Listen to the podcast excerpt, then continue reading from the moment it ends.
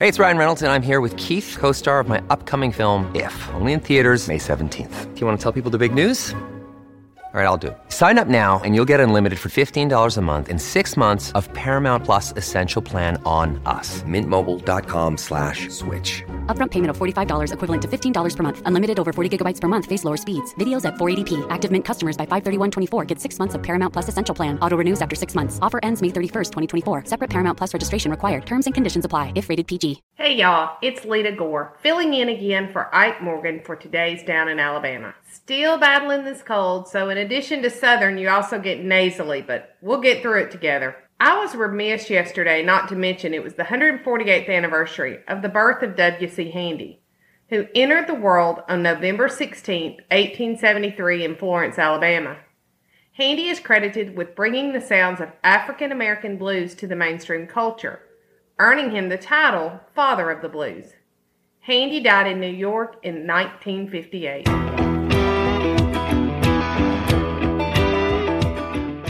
Okay, so I have to admit I'm not a huge squirrel fan, but this one is pretty cute. Something called a piebald squirrel has been spotted in Alabama at the Birmingham Botanical Gardens. Pretty nice digs for a squirrel if you think about it. Piebald squirrels are rare. They have a genetic condition that results in a lack of melanin, which is a natural pigment.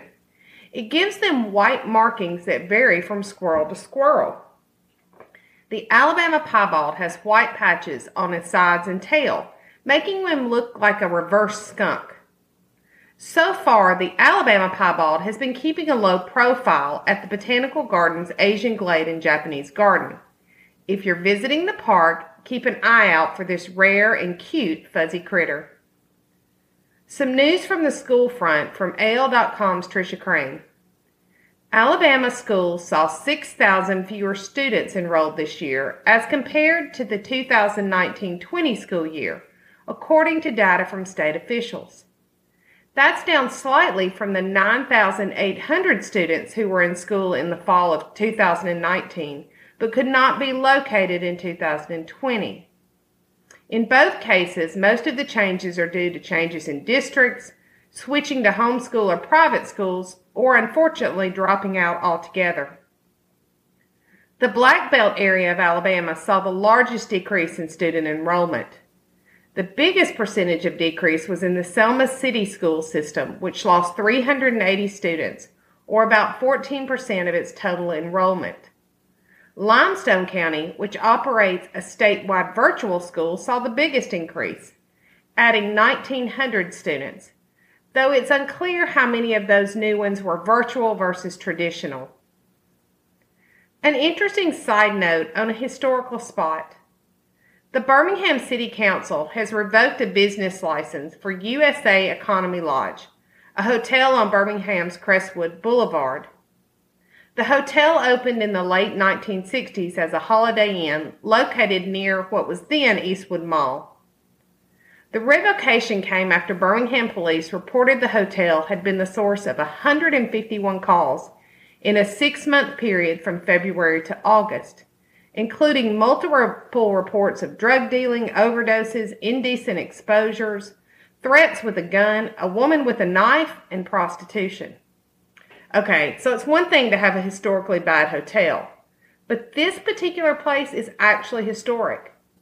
Alabama's legendary football coach, Paul Bear Bryant, took his team to stay there during home game weekends when it played at Birmingham's Legion Field in the 1972 season. The hotel commemorated that affiliation by designating a Bear Bryant ballroom and Bear Bryant conference room. That won't matter now, of course, and there's no telling what state those places are in.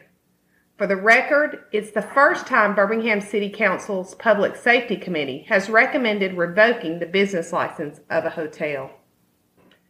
One more cool thing in case you missed it.